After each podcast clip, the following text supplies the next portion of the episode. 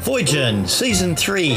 And I love Boy. enjoyable. It's remarkable. Lindsay? Elizabeth. Elizabeth's Wheel, third season of Voyager. The purpose of all this is to gain knowledge of the universe and the people in it. You two are turning into a Star Trek script. Yes, it is a little bit clucky, but hopefully it will pay off in the long run. Welcome to Voyager, a theological journey, and it's great to have everyone with us today. Well, today we're looking at uh, the episode Remember Me. And uh, rather than read a synopsis, I thought I would read you the plot keywords as listed by IMDb and see if that triggers any remembrance for those of you who might have seen this before. Forbidden Love, Alien, Dream, Resettlement, father daughter relationship, bloody face, musical instrument, genocide, bigotry, betrayal, facial burn, death. Woman wears a uniform, 24th century, tolling bell. Well, that cleared it up, didn't it? Well, I wasn't sure, Lindsay, whether you were reading the from the synopsis uh, keywords or from the newspaper headlines from the last week. Um, there's certainly um, a lot in this episode that's very topical for us at the moment in terms of, um, um, uh, I guess, uh, the use of power to um, to affect um, one cultural group over another. Um, and um, and and certainly we get to see the very human side of that. So often when we hear stories of um, of of the rise of Nazism in Germany and other places, that we get a historical overview, but but we forget that there were fathers and daughters and and and lovers and and and a whole range of different people caught up in the midst of um, these things, and and that the truth um, um, becomes uh, I guess, uh, a, harder thing to understand in the midst of all of that. Um, we also get that mixed up nicely with a with a, a good little dream sequence and a bit of uh, um, empathy and other bits and pieces that are uh, coming out in um, in this episode as well. Yeah, I, I think you're quite right, Will, that it, it certainly raised for me a lot of thoughts about our current context and, in particular, the uh, Russian uh, invasion of the Ukraine. And and the ways in which we do only get one sort of story about this. And, uh, um, you know, it was interesting the other day, I was reading an article on the ABC with a person who had gone into the sort of separatist areas of Ukraine and interviewed people from those regions about what they uh, saw was happening. And it was quite a, a different perspective than the perspective we hear from uh, the Ukrainian president on media or that we hear in general from the media. So I, I thought this episode did a really good job of, of um, trying to show how how the truth gets manipulated by both sides in situations like this, and and sometimes how difficult it is to to call out what's happening, um, and how really terrible things can can get papered over in in the midst of history. I'm not sure I agree that the truth was being manipulated by both sides in this particular episode, simply because you have a very disempowered one side. And I he was trying to put what he saw that and say the rumors that he'd heard rumors that they were actually being exterminated and not being resettled and there'd been no contact, etc. And that was his truth. I don't know he was trying to put that out as a piece of propaganda.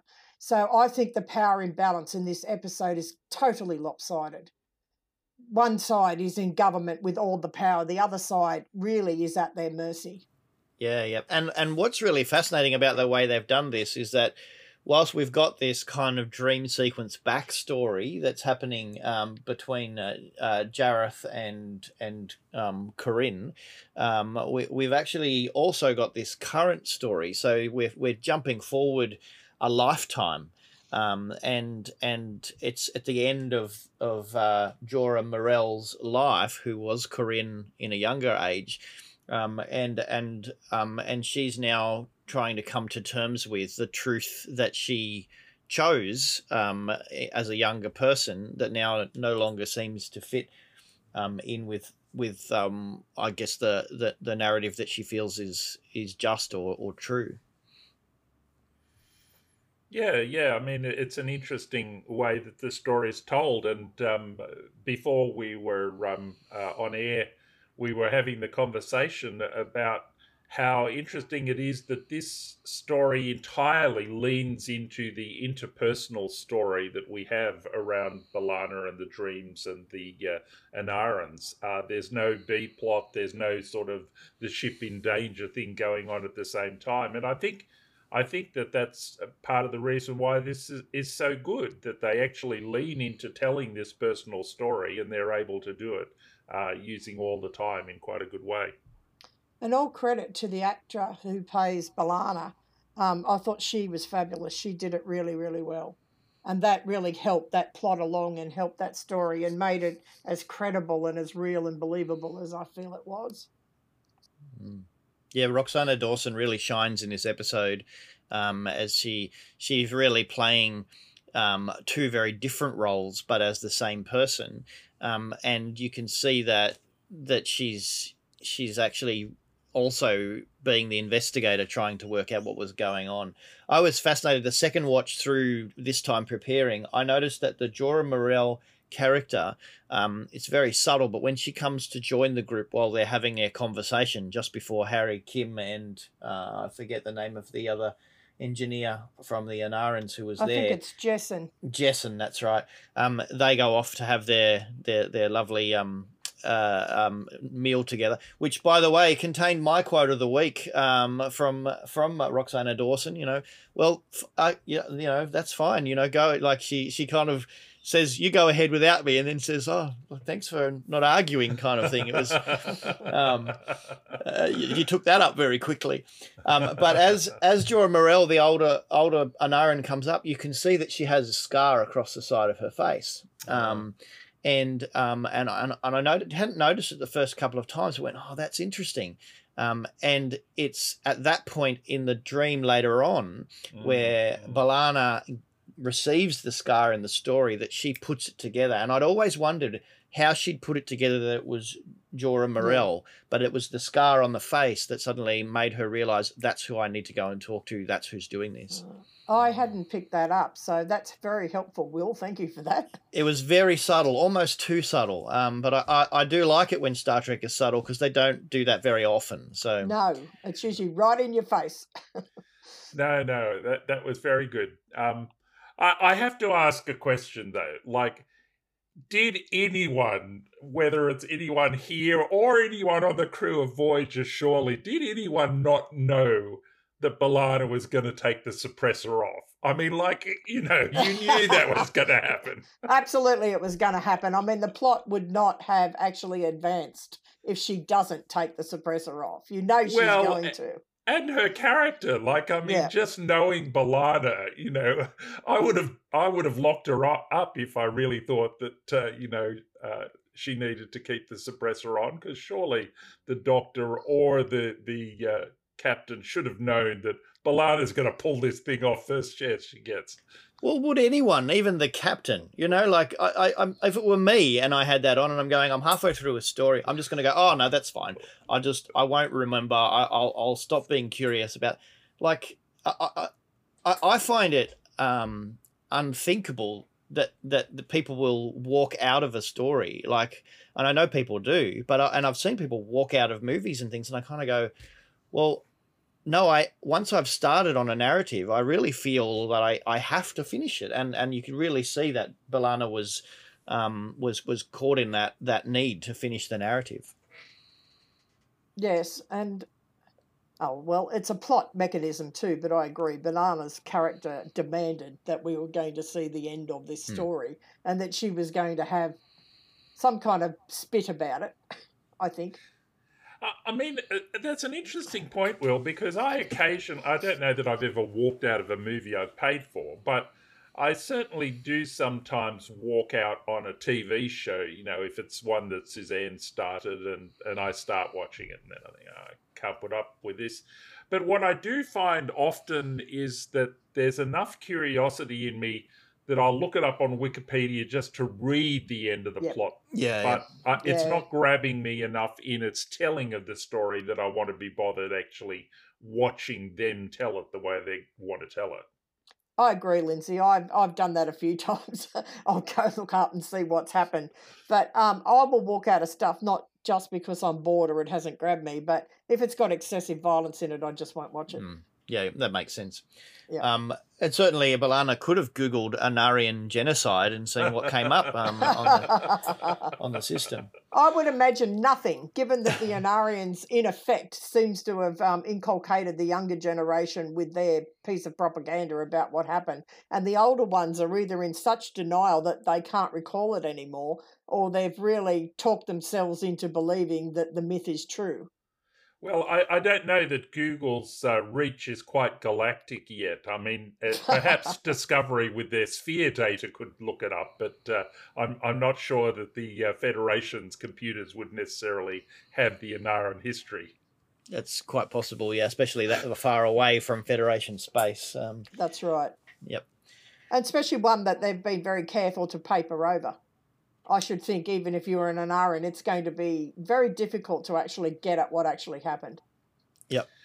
And and it is interesting. Like one of the things that I appreciated about the way this story is told here is that that um, uh, bigotry and the element of uh, uh, genocide creeps in. Like at the start, it's it's quite easy to interpret it as simply a, a father who thinks that you know the the daughter's choice of a of a, a partner is you know someone who's not up to snuff or you know doesn't have good prospects or whatever it might be. It's it's only as the story gradually unfolds that you see that there's this um, uh, racial or cultural uh, element to to what's going on.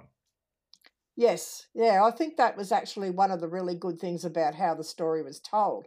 Because, like you, Lindsay, that's how I felt it was introduced. This is a concerned father, or overly concerned father for his little girl and who she's seeing, and is it going to be someone that should be partnered with her for life?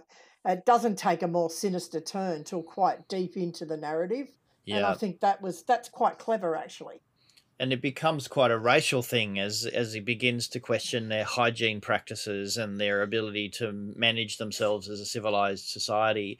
Um, many of the statements that were that were made in the episode were were actually um, things that were said about the Jewish population in in the, the, the time of Nazi Germany and and by other empires and civilizations over history um, when we've been wanting to begin the process of othering another group of people to justify our our uh, incarceration or even worse ethnic cleansing of that group. And we've seen that in the last hundred years. There's been so many examples of that. In the last 10 years, there's been so many examples of that. And it does disturb me that we actually don't seem to get involved with it. I mean, at the moment, is it because Ukraine's European? I don't know. There's a lot more involvement from Western nations and sanctions and um, other things they're doing to um, punish Putin for his um, his acts at the moment.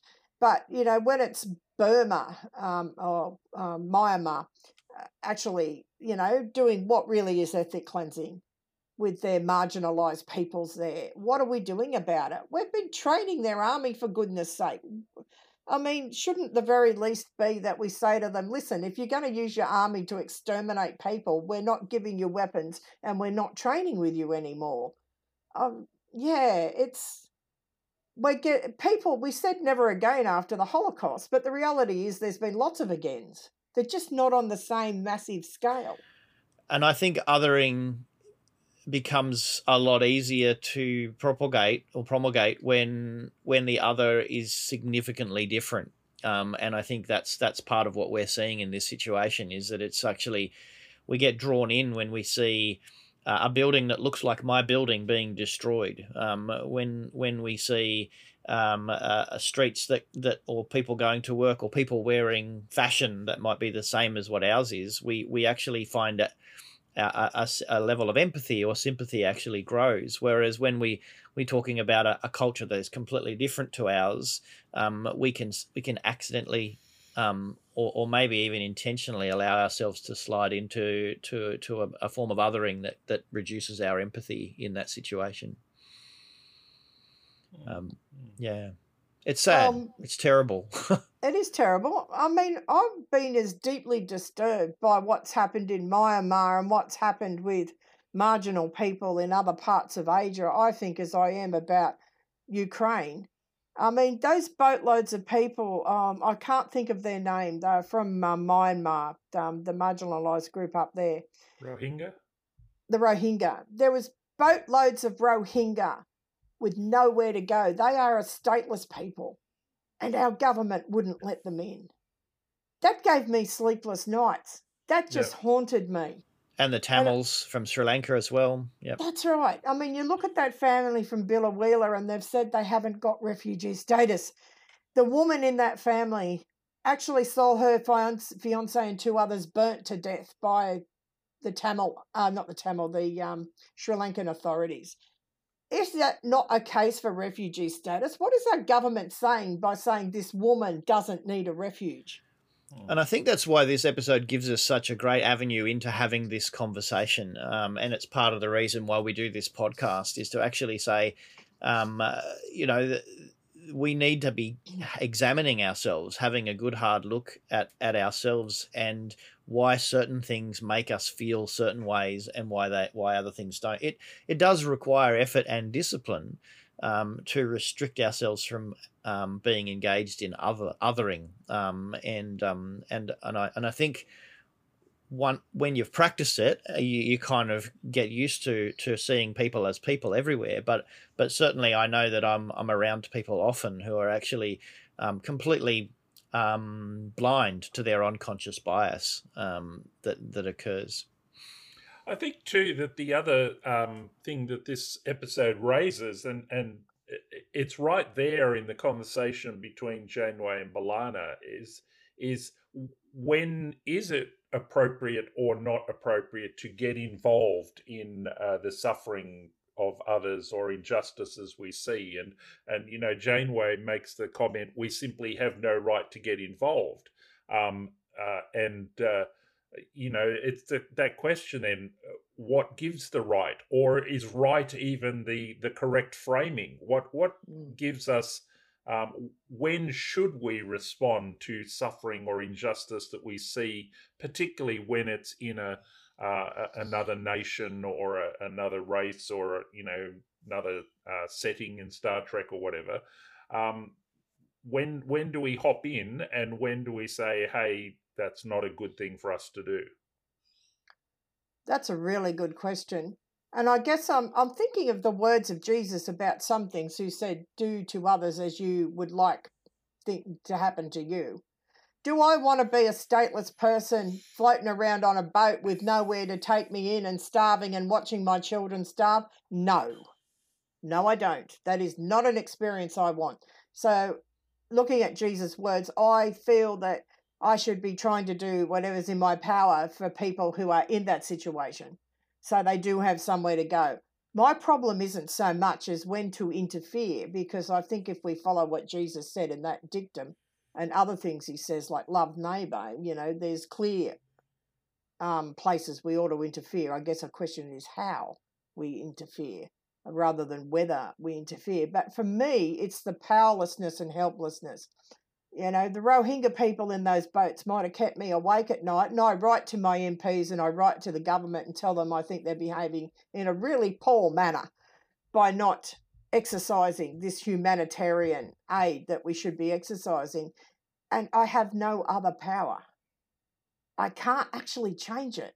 I can't drop bread on them. I can't do anything. And the, to me, it's that feeling of absolute powerlessness that becomes quite crushing. One of the things that, that I struggle with though is is if if I as the you know person walking along the road to Jericho come across someone who's beaten up, it's very easy to apply Jesus' dictum and think, what would I want if I was in this situation and to act accordingly. That the is- issues when we come to geopolitical things are, are, so much more difficult to disentangle. Like, you know, uh, you, you say to yourself, well, why can't Ukraine just give up the two, you know, areas where people want to be Russian? But of course, the reality is that not all the people in those areas want to be Russian. It's it's like Northern Ireland. You know, you've got um, I don't know whether it's a majority or a significant minority, but you've got some people who want one thing and some people who want another, and and there's no easy way to say, well, here's the right answer, uh, and and then you know if you've got a government that's saying, well, no, we're not going to give up our, our parts of our territory, that's the integrity of our country and whatever. Well, then how do you change their mind without um, you know force of arms and it, it just becomes so difficult to disentangle these these historic and and cultural enmeshments where people seem to want totally disparate things. I think that's true, but I also think that Mr. Putin has way overstepped the mark by invading the whole of Ukraine and throwing the whole might of Russia at this little, oh, well, it's not really that little, at this sovereign state. He has no right to tell them who they can and can't join and trade with. He has no right to invade that entire country, to target civilians, cut off their power so they're freezing, and do all sorts of things like that. He just doesn't have that right. Oh, I, I agree entirely, Elizabeth. But I guess the question is, how do we respond? And like, if we start, you know, bombing Russians or, or stuff like that, is that actually the kind of response that's going to lead to wholeness and wellness for the greater number of people? That's a really good question. And I think the sanctions are really biting with Russia. I, I thought they were all a bit for show, but clearly they're really making him angry and it's really having an impact by the way he's responding. And I really feel for the Russian troops. A lot of them are newly recruited because, of course, in Russia, you spend time in the army when you come of age. They're actually in their late teens and early 20s. They were told they were on a special exercise they were told they would be greeted with open arms by the Russian speaking Ukrainians who were looking for them to liberate them. That is not what they found. Even among Russian speaking Ukrainians, they all lined up at the border and said, go home. And that is not what they expected. In Russia, the two independent media outlets that are not state controlled have been shut down because using the word invasion and war is forbidden in Russia at the moment. So the only media the Russian people are hearing are the state media. So it's a complicated situation, and throwing bricks at Russian people and even at that army is not the answer, I, I believe, because I think those young men have been lured into something that really isn't what they expected.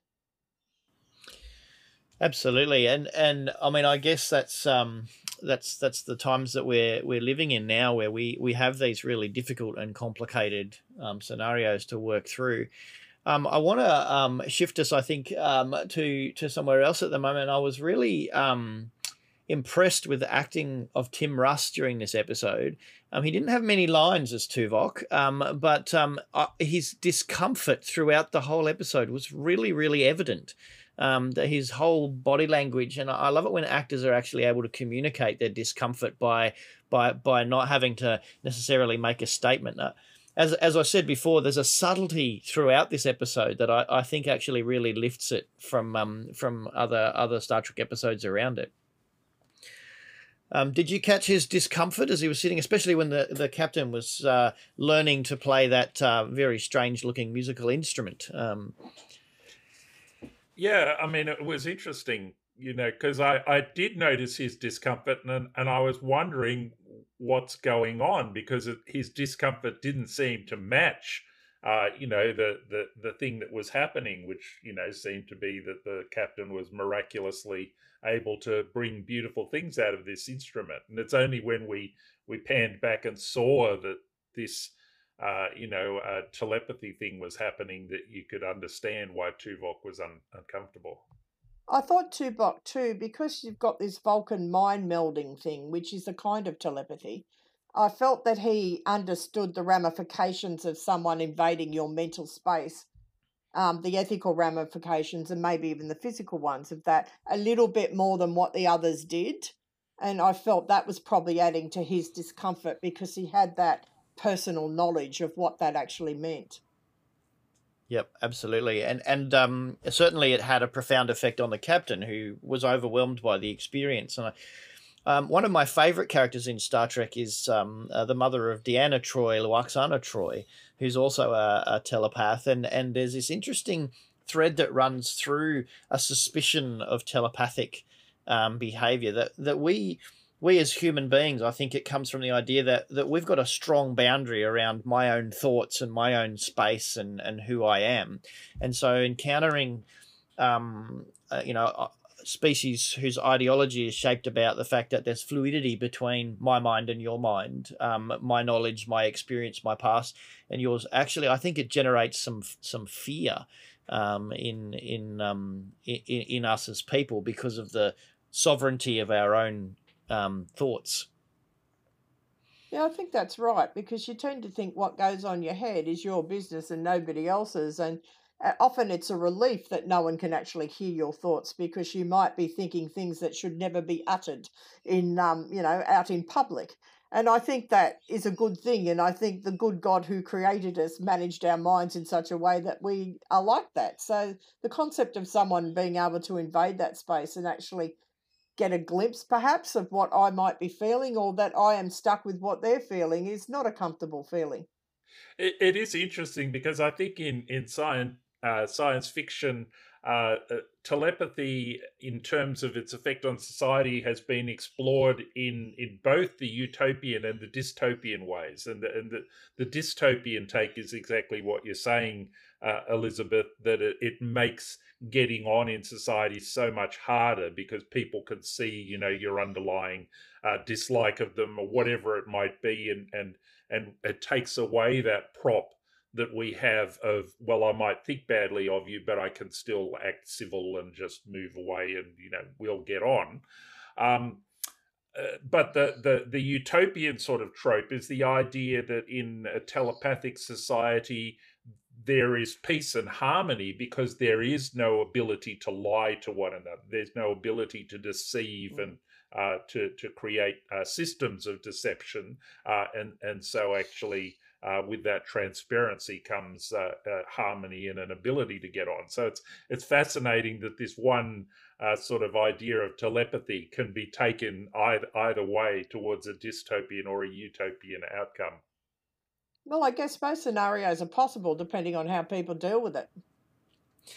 So, bringing it into a theological perspective, there are a range of theologies about a God who actually knows our innermost thoughts. Um, there are interpretations and misinterpretations of poetry in the Old Testament and understandings of, of the way that God relates to us. That that uh, can we can if if if we're um, seeking a relationship with a God who knows everything that we'll think or say.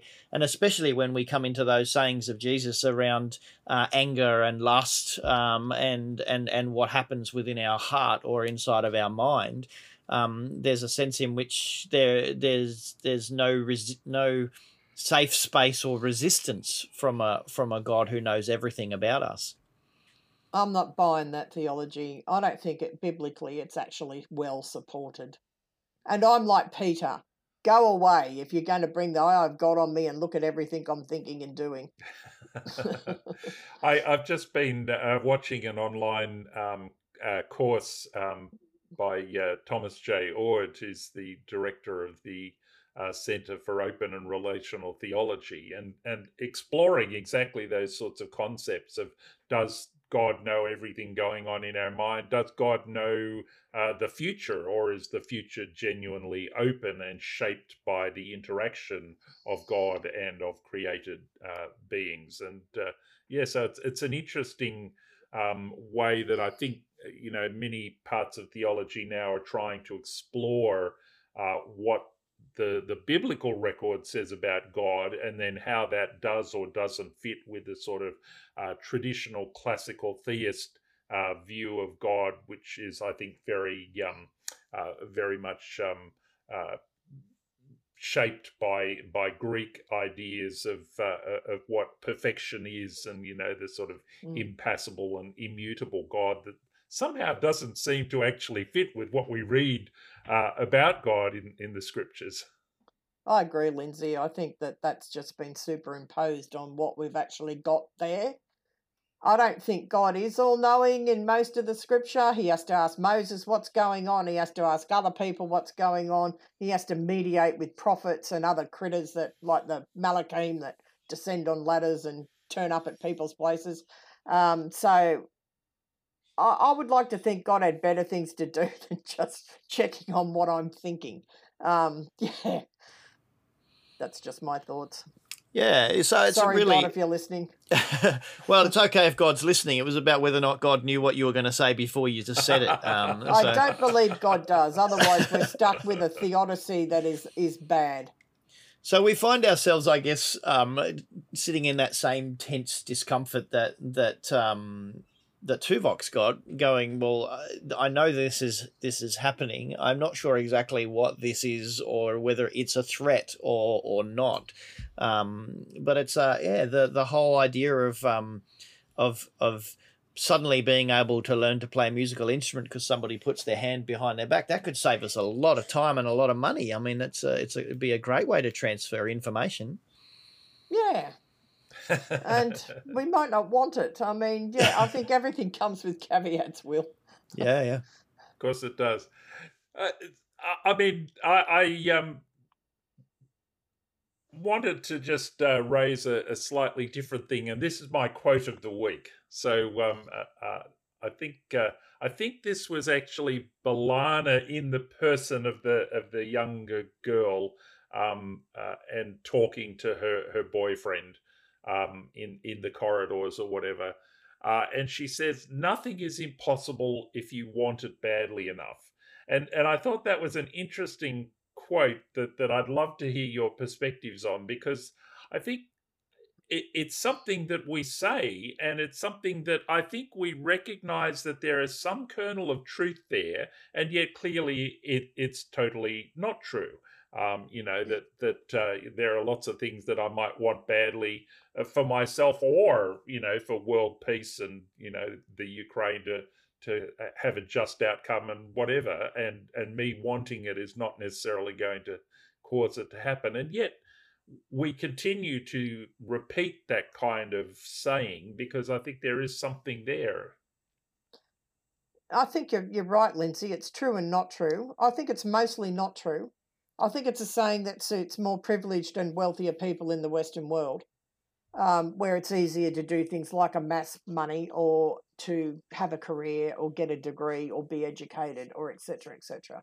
Um, and do those things. You know, if I'm a poor sub-Saharan African living on less than two dollars a day, I'm probably not going to be end up being a, a jet pilot for instance, even if I really want it, simply because circumstances and fortune are such that that would be an almost impossible dream for me to realize unless some rich person patronizes me and sends me to university and does a lot of things for me um, to make that possible. We live in a world that is incredibly unbalanced and unjust in terms of where wealth is distributed and opportunity is distributed and a lot of our world are, you know, they're not just a few meters behind the starting line of life. They're, you know, they're a week behind it. But we love those stories, the the stories where people change their stars, where they they they actually, you know, half of Hollywood has created movies about the these movements. And um, as you were talking, I was thinking about the um, the Australian um, movie Lion, um, where the young Indian um, boy falls asleep on the wrong train and ends up in Hobart. Um, you know, like there's this this really interesting kind of, and even for him, it's not enough just to have have gotten everything he might have ever wished for, but he now has to go go go back and find out who he who he really is. Um, and and so you know we I I think I think we're designed to hope um, and to strive beyond our capacity to to try and push beyond our reach. Um, but to actually make a statement that says, well, we can all do it, um, I think denies the reality of, of the injustices that exist in the world. It absolutely does. And to, and it's like the, it's like the saying too, God doesn't send you anything that you can't Oh, God. hold or manage. You know, that's a nonsense statement. I'm sorry. This idea that God's sitting up there thinking of these tests to make you utterly miserable um, because he thinks you can handle it is just, I'm sorry, ridiculous. Even if we do have Jesus being tested in the desert, you know, I don't think God is going around testing us all. So are you saying that if I if I send my intentions to be a millionaire out into the universe, it's not going to happen? Probably not. But you should still send them. Just in case. Yeah, you should still send. That, that's and I think that's the paradox here is is is that we we don't have a right to expect, but we certainly have have have a, a, a I think a need to to to to hope, um, to to um to, to to desire. I think, uh, and and I think for a long time the church has made desire um, a sin.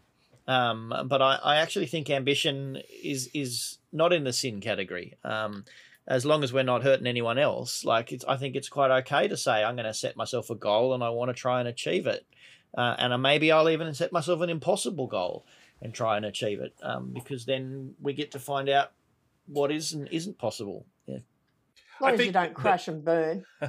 Part part of it's actually just you know saying uh, your attitude to things makes a difference to the outcome, but somehow that's not quite as catchy as saying. Yeah, but that's like saying, you know, um, sugar in a cake makes a difference to how sweet the cake is, but you still need the whole of the rest of the cake. I mean, you you, you gotta. It's only. I think our attitude, our hopefulness, is only one aspect of what makes things come into reality.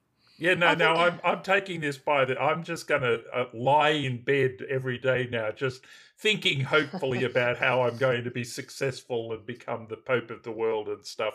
Uh, and, and and you know, surely surely that will be enough. Can you, can you aim a little higher, Lindsay, than, than that? Uh, but, why, or, not, or maybe, why not world dictator? Why stop at Pope? maybe, maybe Oh. realistically, one of my ambitions, Robert Picardo, if you're out there listening and you'd like to be on the podcast, um, then uh, get in contact with me um, on never odd or even me uh, at gmail.com. Um, Robert, um, the doctor, if you'd like to be on our podcast with us, we would. That's one of our ambitions. We'd love to have you here. I'm a doctor, not a performer. I don't have time for such nonsense. it's probably one of the more achievable ones. I'm not saying it's it's a definite, but it's got possibilities. But if we said, you know, we're going to invite the Archangel Gabriel and interview him, I think that would be a harder thing to achieve. Yes, especially if you don't believe in archangels. I find it interesting, Lindsay, that you believe in all sorts of strange scientific sci-fi type concepts as being eminently plausible and possible, but you reject the presence of a supernatural being that's in almost every page of our scriptures. Yep, yep. Well, there you go. See, I've, I've, I've got to keep you interested in my inconsistencies, but that that's the way it is. Um, I, I um, there was something else in this episode that made me feel very uncomfortable. Um, and if I'm totally wrong about this, and you know, push back, but it made me feel very uncomfortable. The relationship between Chakotay and B'Elanna. Um, and and so B'Elanna is is is for starters, B'Elanna sleeps in, and when she wakes up, he's standing over her in her room alone, no one else there. And I and I kind of thought, first of all, that's a bit of a you know, don't do that. You you, you don't do that. Um, and then the conversation they have straight after that just for me felt way too familiar for a person who is in command over another person or had power over another person.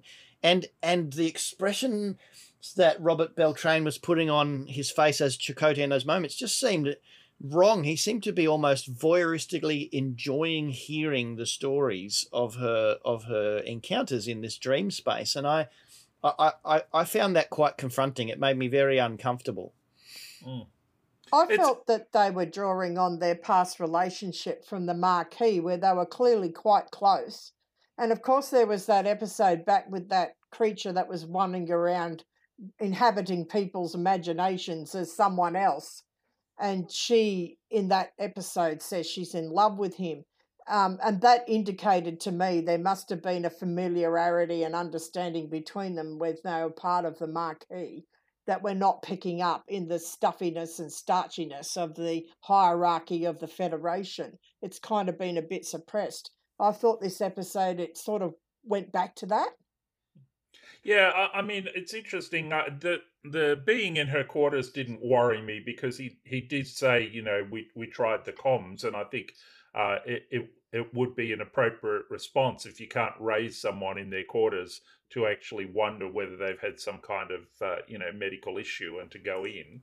The Um, Commander but Riker the- would have brought two security officers with him, um, absolutely. Um, so they could have stood behind um, and and and made sure everything was right. So Yeah, yeah. Well, that might be the the Maquis less uh, formality. I, I agree with you that the conversation did um, uh, did feel uh, funny, but I I, I think uh, like Elizabeth that they're trying to portray that this is a this is a relationship that has gone beyond the kind of um, cultural you're a man, I'm a woman, so we've got to have this sort of uh, you know barrier or whatever to we're good friends and we can you know share this um, and uh, I mean if if if it was a, a fellow and another fellow um, and they were heterosexual and they were having a conversation about how one of them was having really sensual dreams uh, we wouldn't we wouldn't probably think it was odd if one of them one of them said, "Wow, that sounds pretty good." You know, hope hope you have another one tonight or whatever. Uh, it's because there is the possibility of sexual tension between them that I think we we feel like is, is this appropriate or not. And I think they're going for they're beyond that, but maybe not successfully. Well, I felt the fact that she was prepared without any hesitation to actually tell him about the dreams and be really open about the nature of them and confide in him says that they've got a relationship beyond a superior and an inferior in the Federation hierarchy and that there's a real friendship that's been enduring there. That's what it said to me. Had she not done that, Will, I might have felt more uncomfortable. But the fact that she responds to him as a close friend would respond to ano- another close friend and tells him these intimate things um, does suggest to me there's a prior relationship that is um, quite close, but probably um, what is the word I'm looking for? It, it's not a romantic one. Yeah.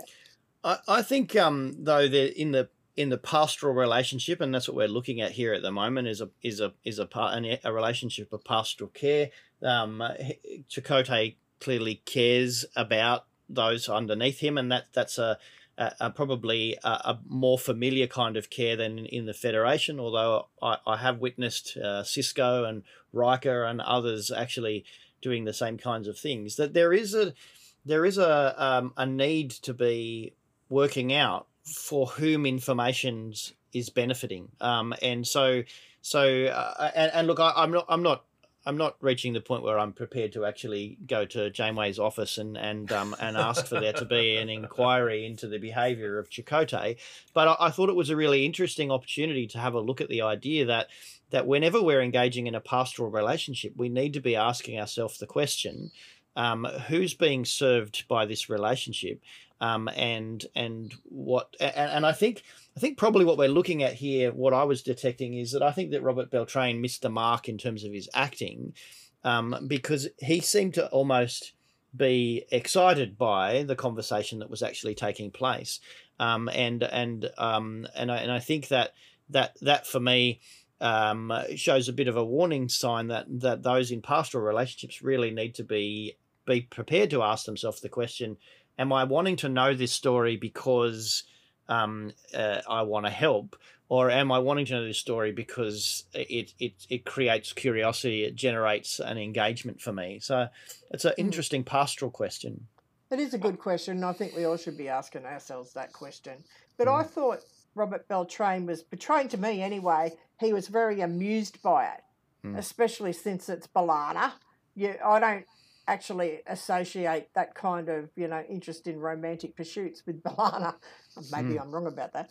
Um, you two know her character better, but I thought he found it highly amusing that she was having these dreams and getting so much out of it, and that's what I took out of it. Sorry, Lindsay, I think I cut you off. No, no, that's fine. Uh, I, I, mean, I think Will's um, framing is a really interesting one, and I, I, I guess uh, to use that framing, I I think that what we're being shown, and whether that's accurate or not, I think that what we're being shown is a relationship which is not a pastoral relationship, but a, a friend relationship. Yeah. Hmm. And and And as I said, whether that's accurate or whether Chakotay is wrong in thinking I can relate to B'Elanna just on a friend level, even though I am her superior officer. That that's the question, and I think I think that's a really good one for those of us in pastoral ministry because we do make friends, and mm. and sometimes we make friends in congregations uh, where we have uh, you know a, a pastoral responsibility, and and you have to think clearly about what are my boundaries, and even though I see this person as a friend, I am also their minister, and what does that mean if I uh, relate to them in a certain way or I tell a certain uh, joke or whatever? How how are they perceiving that? Mm. And, and are they seeing me as a friend or are they seeing me as their minister? I, would accept that right up to the point where Chakotay says to B'Elanna, so I won't have to write this up as an official report.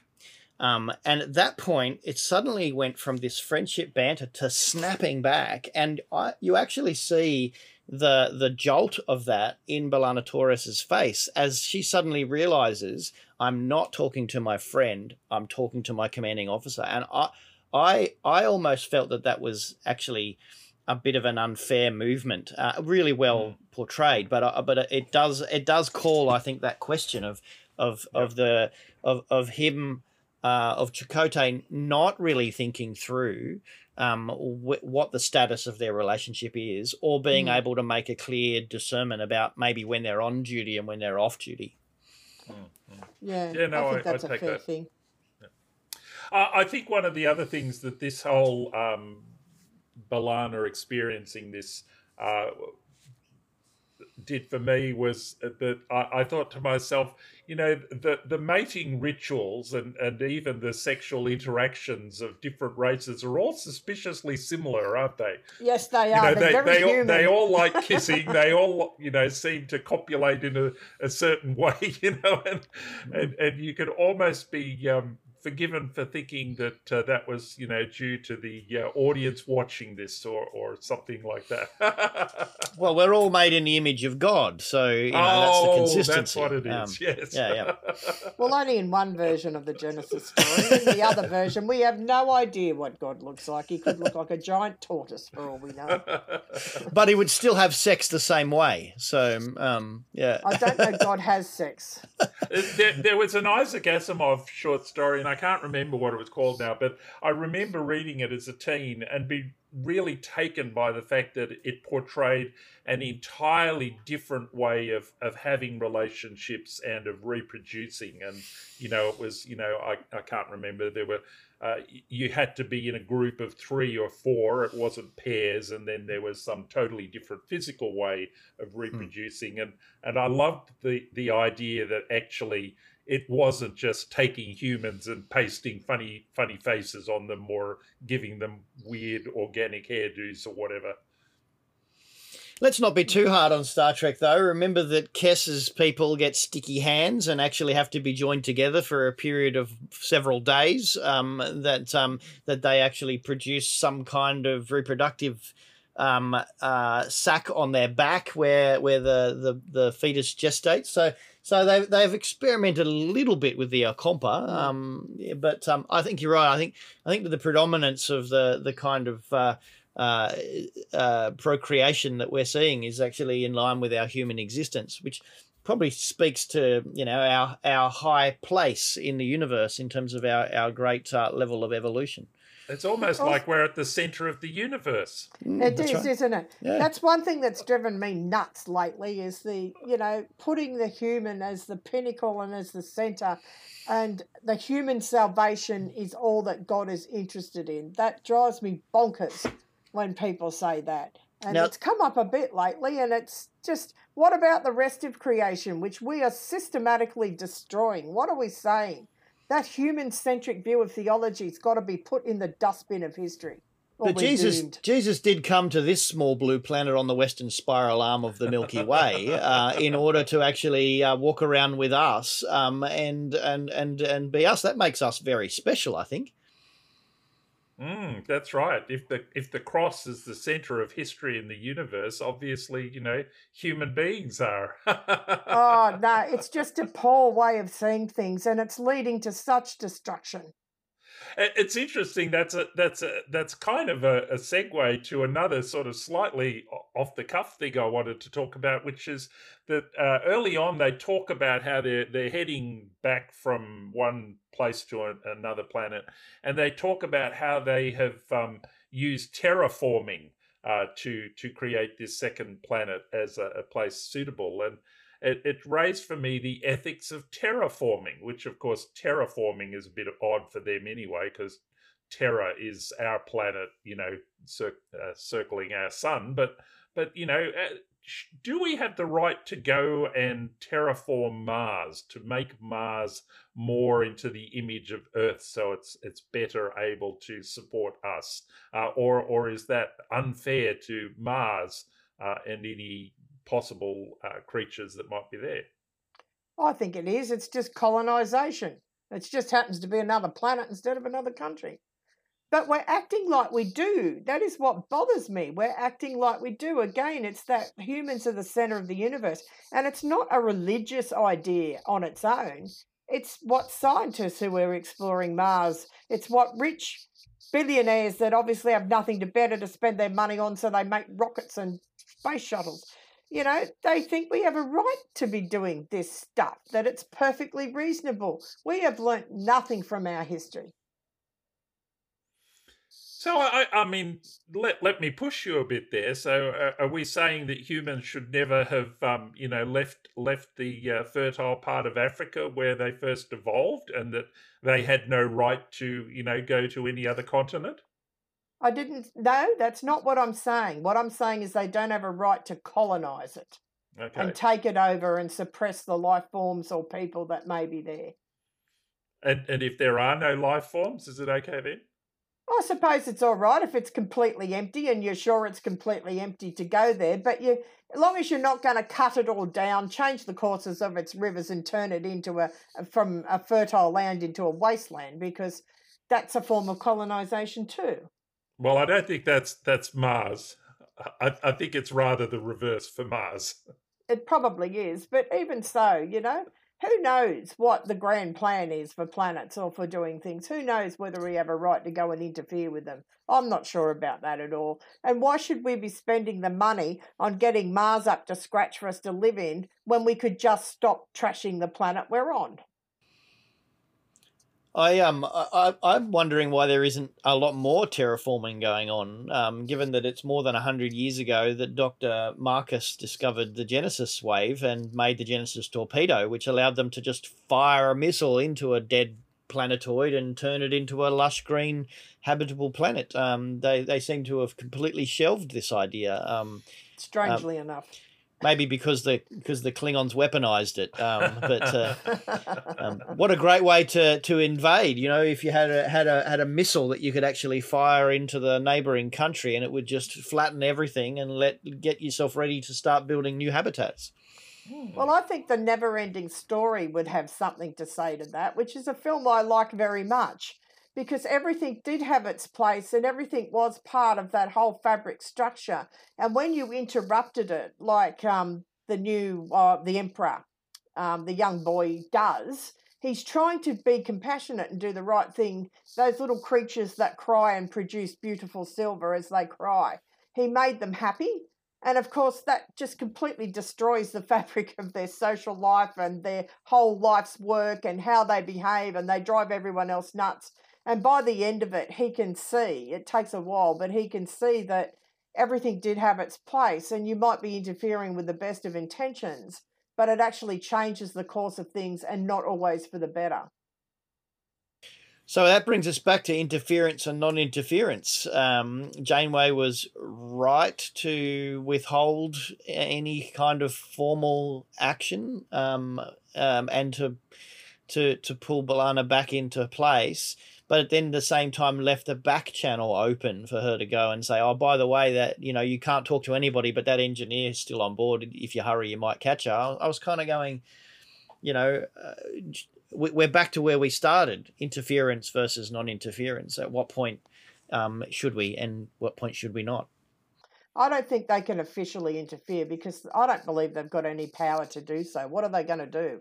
Go down to the planet and say one of our members had these dreams. We believe it was sent by one of your people, and this is the truth of your history. Look into it. How's that going to work? It's just not going to work.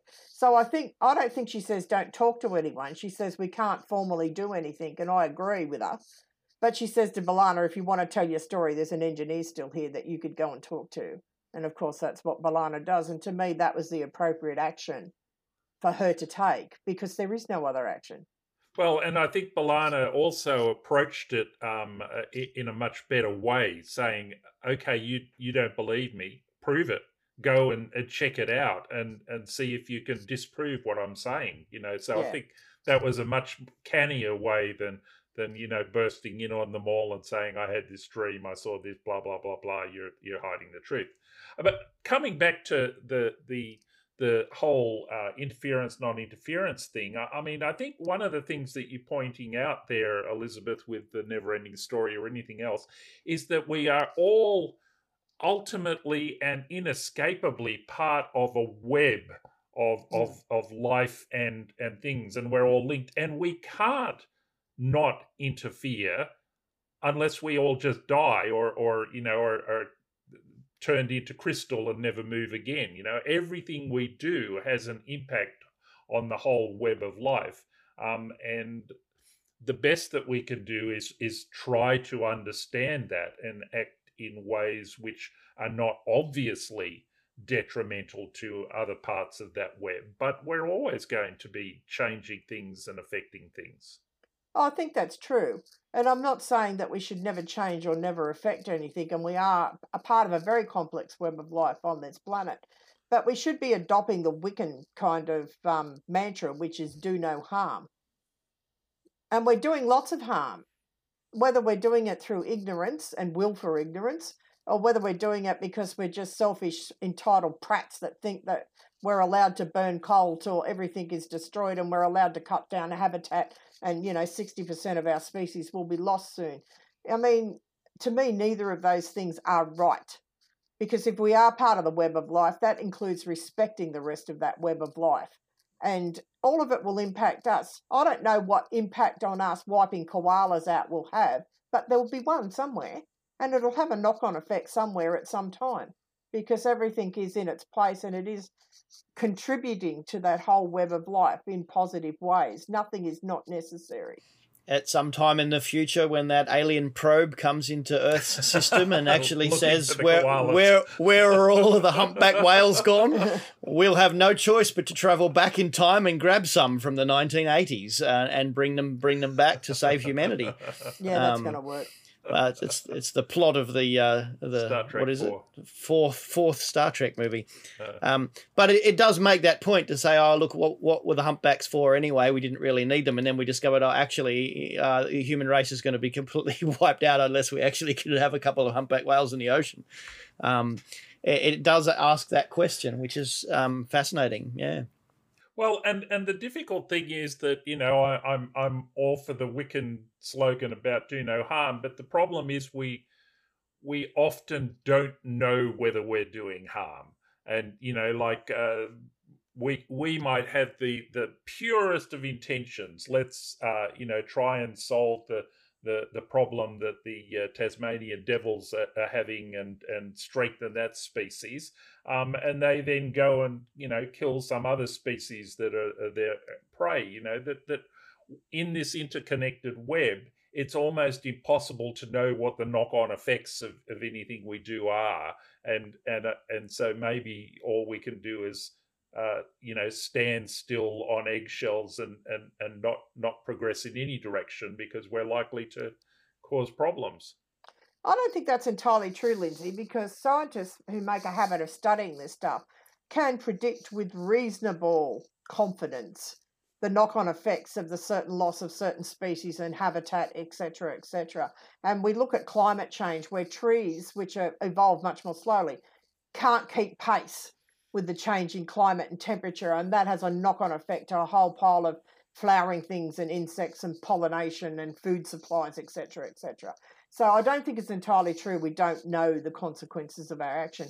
And anyone listening out there, if you want to get a grasp of what I'm talking about, there's a little video on YouTube go ch- called "Wolves Change Rivers." So I suggest you Google wolves change rivers and you'll see that an apex predator that apparently has nothing to do with the geography or geology of rivers apparently does. And it's really worth watching that few minutes of that particular video about how everything works together in an ecosystem to somewhat surprising effect.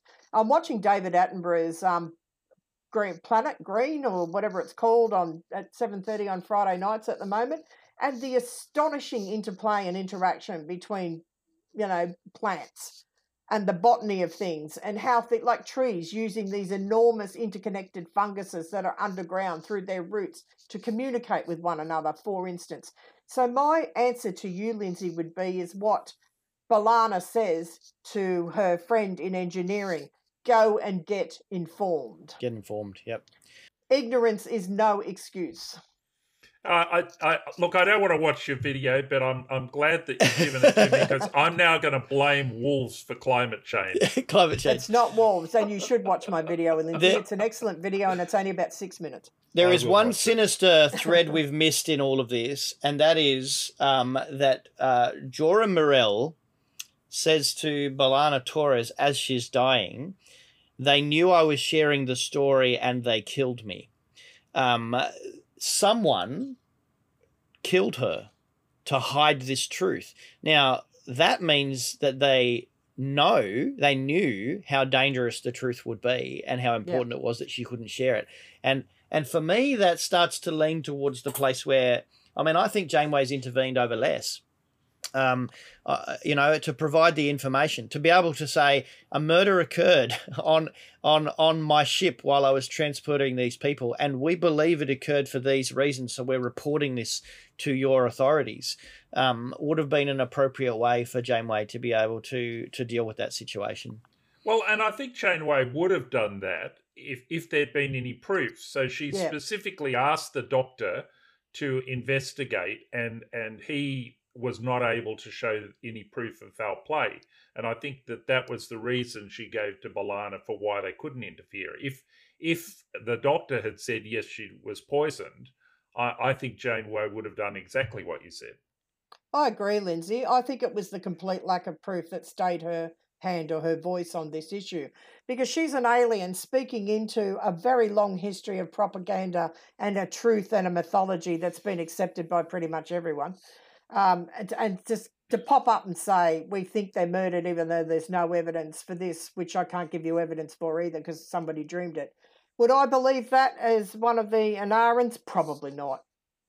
Yeah, well, look, it's been an absolutely fascinating episode for us to explore. Let's hope that at some time in the future we don't need the coronavirus to save the future of humanity, um, as we uh, as we attempt to eradicate it from our existence. Um, but um, yeah, there is that that that strong um, narrative story here that actually gave us gives us a, a, a really fertile ground for having a, wide range of different conversations um, about um, faith, ethics, and theology. So that's been wonderful. Um, any final thoughts um, or quotes of the week or, or other bits and pieces? Uh, probably about consent. We haven't actually touched on that because when the dude that's standing behind Janeway touches her to give the knowledge of the instrument, he says we never do things without consent. Mm. Where it's clear that, um, Well, he just did. um, well, he did, and he assumed her consent, Mm. which is not the same thing. no. And here we have um, um, Jora Mirell actually, without consent, giving these dreams to B'Elanna because Mhm. she feels the truth overrides that normal common courtesy. Yep. So I think that's worth pondering about, especially since teaching consent and what consent actually is is on the agenda with our schools and took the form of milkshakes for a while. I think that's gone into some sort of abyss of history and there it should stay. But, you know, it's a really important thing that we need to understand what is consent. And I really think that if what you're going to do is extraordinarily intrusive, that what you need is enthusiastic consent. Um, if Yes. if if it's if it involves high levels of intimacy, um, or if it's invasive, or it's going to uh, cause pain or harm or, or whatever, there is a there is a a, sense where you can't just assume consent or or or pull pull an idea that it will be consensual, but actually gain gain enthusiastic consent is the word that I think it's being used, and I and I, I find it a really helpful concept that that we need to know.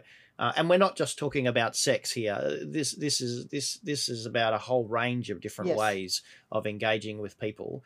Um, where we have to intrude or cross another person's boundary, um, it seems absolutely um, essential that we are absolutely sure of the consent of the other person when we're going to, to do that.